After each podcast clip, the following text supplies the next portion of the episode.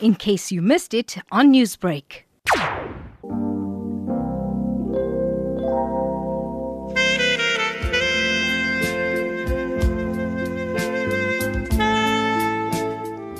Not many would have thought that the name Shunna Pillay would be up in lights in some of the most popular nightclubs in London and New York in the 50s and 60s. That's exactly what happened when a local lad from Durban's Beatrice Street hit the high notes as a jazz balladeer. During the 1950s, Shunna Sonny Pillay was one of the foremost singers across South Africa. Widely considered the nation's equivalent to Frank Sinatra, Pillay headlined the popular Alf Herbert's African jazz and variety shows that performed across southern Africa and featured the likes of Dorothy Masuku, Hugh Masekela, and Miriam Makeba, who Pillay married in the late 1950s. Pillay's niece, Professor Suraya Govender, says that her uncle will never be forgotten in the jazz fraternity.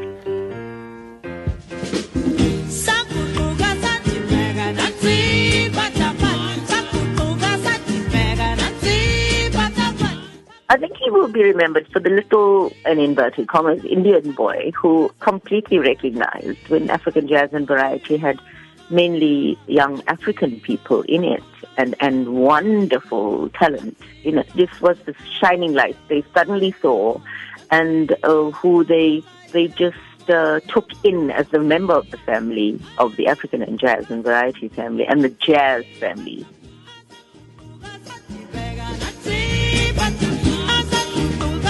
Johannesburg based Union Artists, or the Union of South African Artists, formed to advance the cause of black music and wanted to send the unquote, best black singer in the country unquote, to sing on the overseas circuit in order to expose the damage that apartheid was doing to talented musicians and singers in the country. A major career breakthrough came when he was spotted in an American nightclub by a leading recording company, Music Corporation of America. He also sang at the same nightclub that hosted the legendary Frank Sinatra. Start spreading the news. I'm leaving today. I want to be a part of it. New York, New York. These vagabond shoes are longing to stray right through the very heart of it. New York, New York.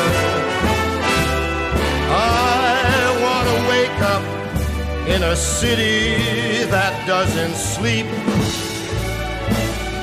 and find I'm king of the hill, top of the heap. Little town blues. But at the height of his career, disaster struck and he fell ill and had to be hospitalized, bringing to an end a career that would have seen him up there with the best. And I think that um, everybody, all his friends and um, and the family, always thought he was extremely well, even in the last couple of weeks, because he would um, even sit up in the bed and speak in this most beautifully modulated, trained voice, you know. And when you speak extremely well and you have a strong voice, you you, you always get a sense of a person's vitality and, and, and how strong they are and and how clearly healthy they seem to be. But obviously that wasn't um, what his body was actually feeling, although he would present like that all the time.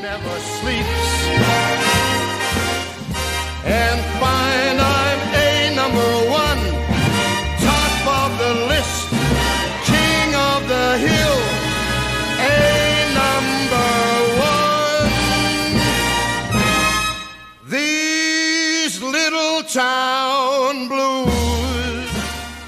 The impact that Sonny Pillay had on the local audience knows no boundaries. His close knit relationship with the late Bra Hugh, Miriam Makeba, and other black artists led to innovative collaborations, something that was never heard of during the era that Jazz Fundi and former High Court and Electoral Court Judge Thumba Pillay. Oh, it's a great loss. You know, even at at uh, 80 plus, he was singing as beautifully as he sang when he was a young man.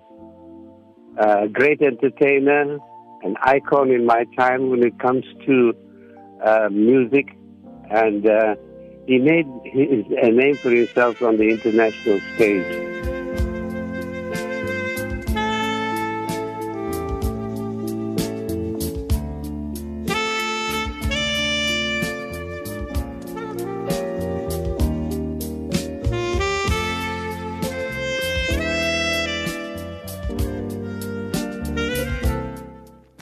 Soothing and beautifully composed music has touched the hearts of many. Through his love of jazz, he nurtured relationships with the late Bra and ex-wife Maria Makeba, which has made great strides for the integration of multicultural jazz music in the country. The moment may last a second, but the legend lasts forever. Rest in peace, crooner.